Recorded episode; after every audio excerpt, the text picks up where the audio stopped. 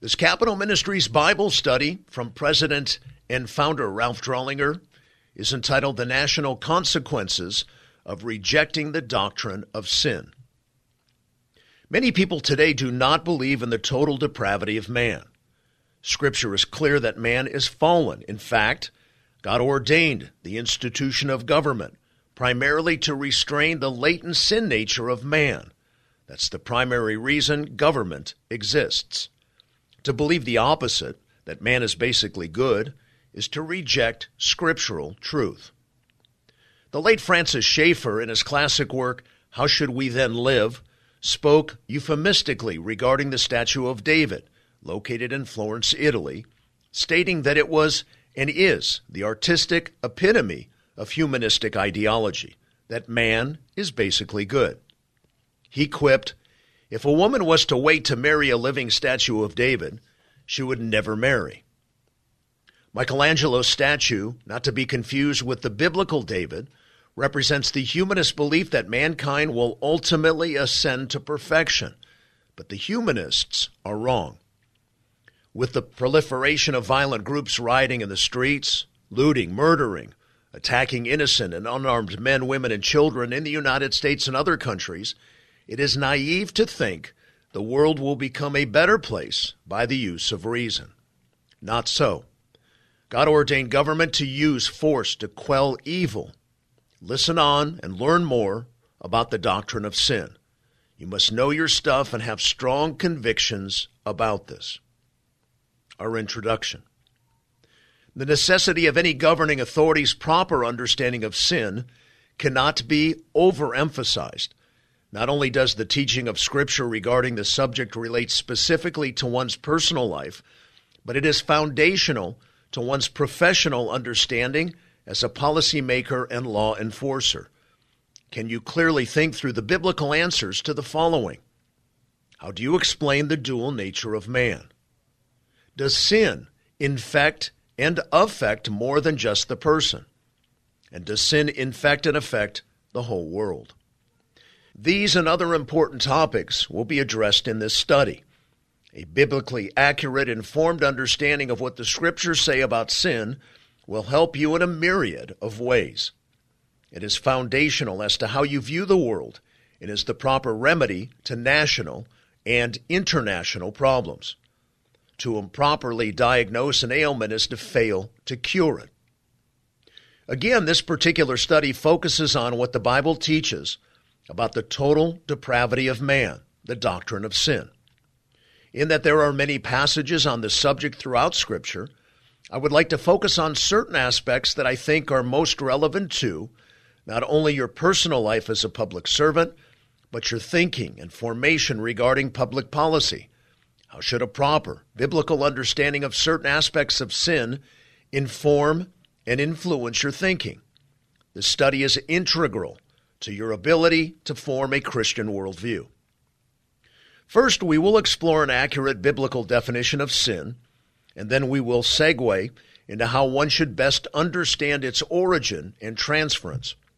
Once we establish both of these fundamental premises of the doctrine, we will quickly pivot to surveying its manifest nature in the world from an individual understanding of sin to a corporate, national understanding of sin. Stay with me, and this process will become easier than you may think.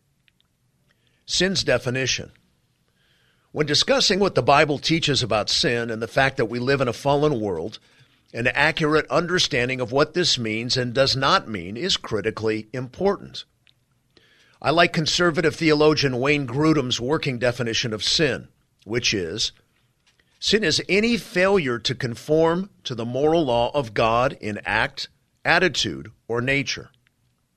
The Sermon on the Mount repeatedly makes it clear that sin is more than outward conformity to God's moral standards.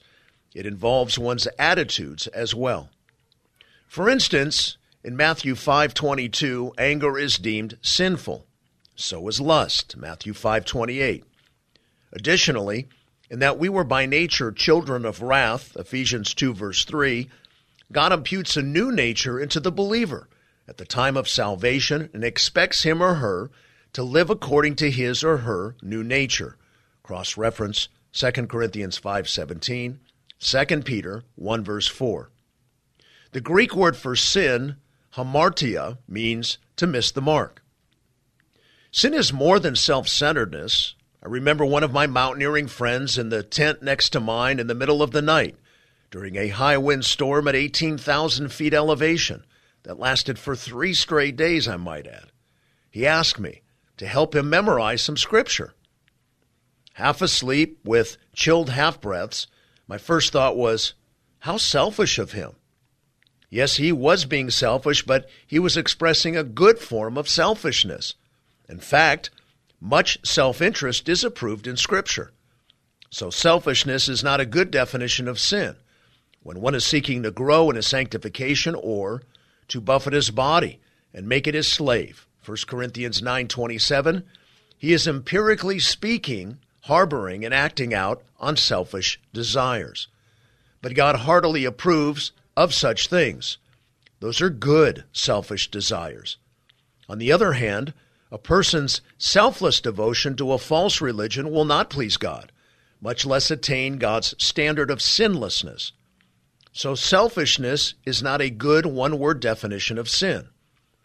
Sin needs to be defined the way God defines it in His Word. Another way to say it is this anything uncharacteristic of the communicable attributes of God that are present in an individual is sin. It is to miss the mark of His perfect acts, attitude, and nature about everything and anything at all times. It is no wonder then that Paul states in Romans 3:23, all have sinned and fall short of the glory of God. Sin's origin. Sin was present in the angelic world before creation and the fall of man. This is evidenced by the fact that Satan and his demons rebelled and were cast out of heaven. Cross reference Isaiah 14:12, Ezekiel 28:11 through 19 and Luke 10:18 prior to the creation and fall of man in Genesis 1 and 3, respectively. Sin then entered the created world via the disobedience of Adam and Eve in the garden, Genesis 3 1 through 19. Eve trusted in herself, and then Adam trusted in himself over and above trusting in what God had specifically commanded of them, that they thought they knew better than God, in essence, placing themselves above God and his ways. Genesis 3 5 and rebelliously exchanging themselves for his place of sovereignty and authority. Sin's manifestation in the individual. The Bible is clear that Adam's sin spread to all mankind in the sense of individuals. Again, Paul states in Romans 3, verse 23, For all have sinned. The psalmist says, They have all turned aside. Together they have become corrupt. There is no one who does good, not even one. Psalm 14:3. And Solomon adds, Indeed, there is not a righteous man on earth who continually does good and who never sins. Ecclesiastes 7, verse 20. This is because sin is inherited from Adam. Paul explains it this way in Romans 5:12, which reads, Therefore, just as through one man's sin entered into the world, and death through sin, and so death spreads to all men, because all sinned.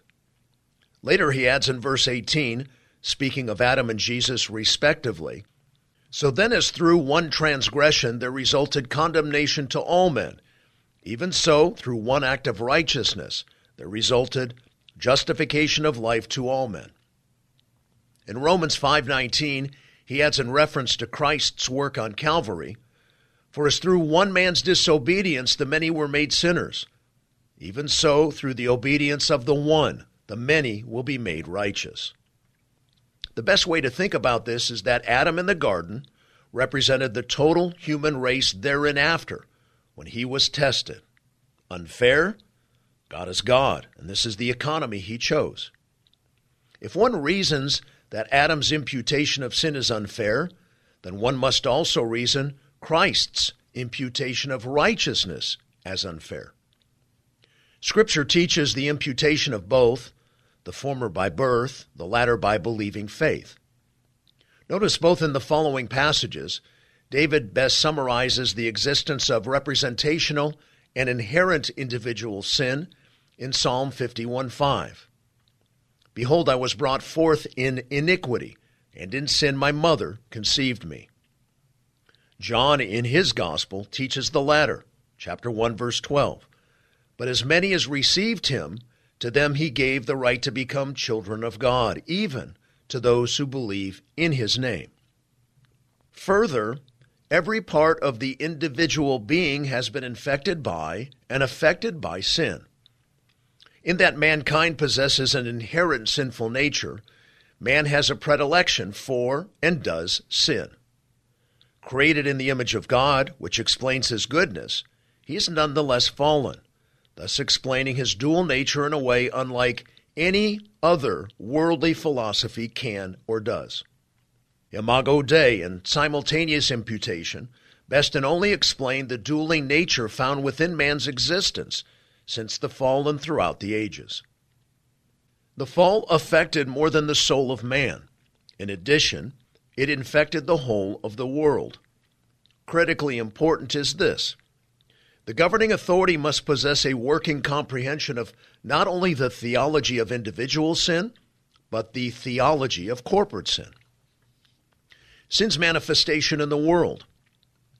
Many passages speak of sin's manifestation in the world, stating the whole world is fallen, in contrast to defining sin as only individuals being indwelt and fallen. However, Many conservative theologians stop at individual sin and do not develop the concept of corporate sin. And yet, the biblical concept of corporate sin is an area especially important to the understanding of political leaders and their policy formation, such as stating in the prologue government exists in large part to quell sin and evil, per Romans 13 1 through 8, and 1 Peter 2 13 through 14. Equally important, then, to the effect of sin on a personal basis is its effect on the whole world.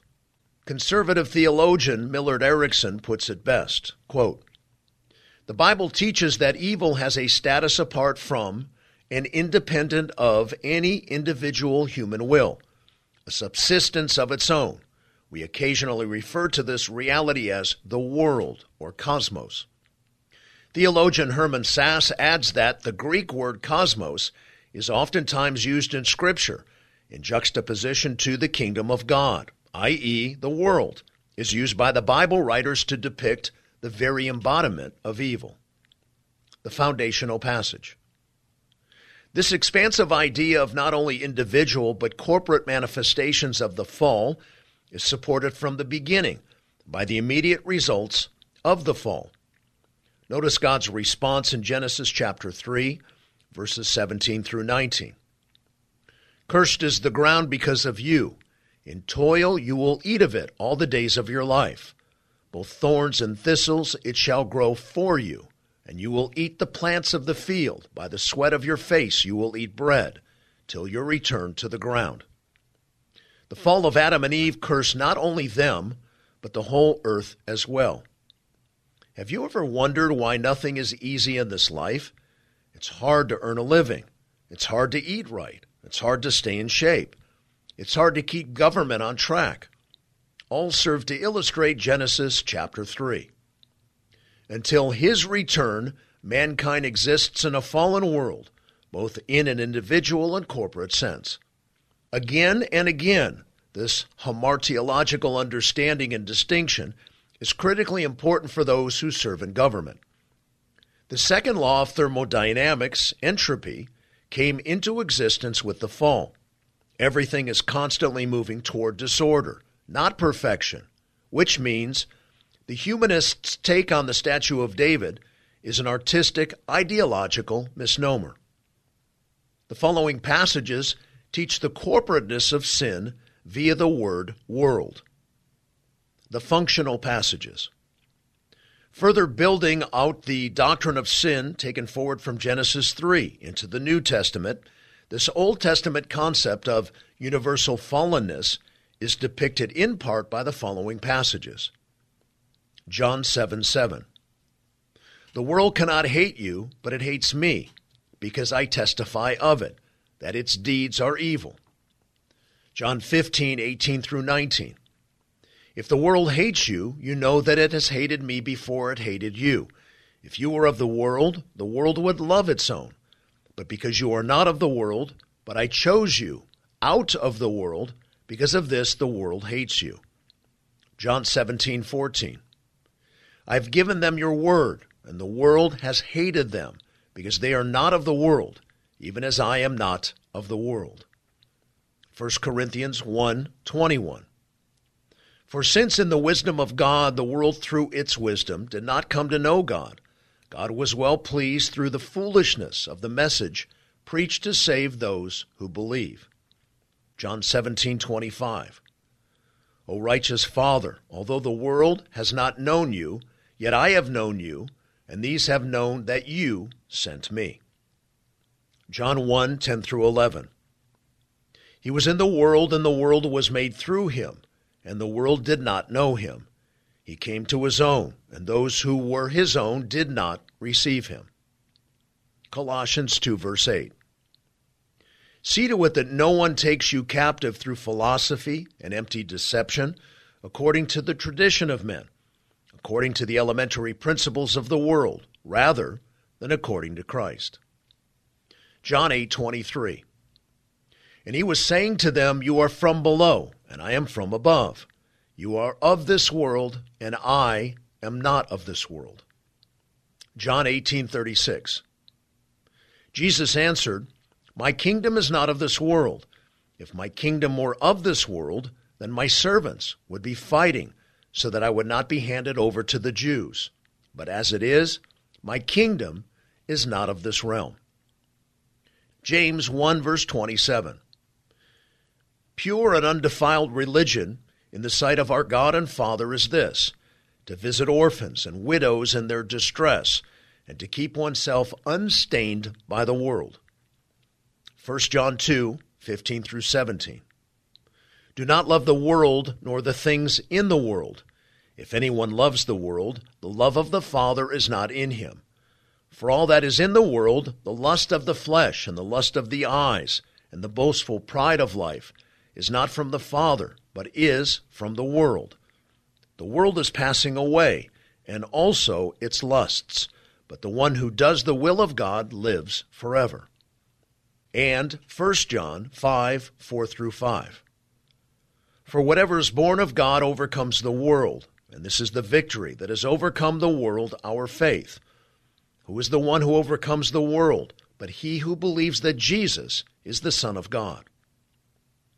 States Erickson regarding the biblical use of the word world. The world represents an organized force, a power or order that is counterpoised to the kingdom of God. This is clear from all these passages. It's clear to see from a study of use of the word world that sin has infected and affected both individuals and the earth as a whole. Our application to the person. 1 John 1 9 states to believers, If we confess our sins, he is faithful and righteous to forgive our sins and to cleanse us from all unrighteousness. The believer needs to walk with a clear conscience, keeping his or her sin account current with Christ.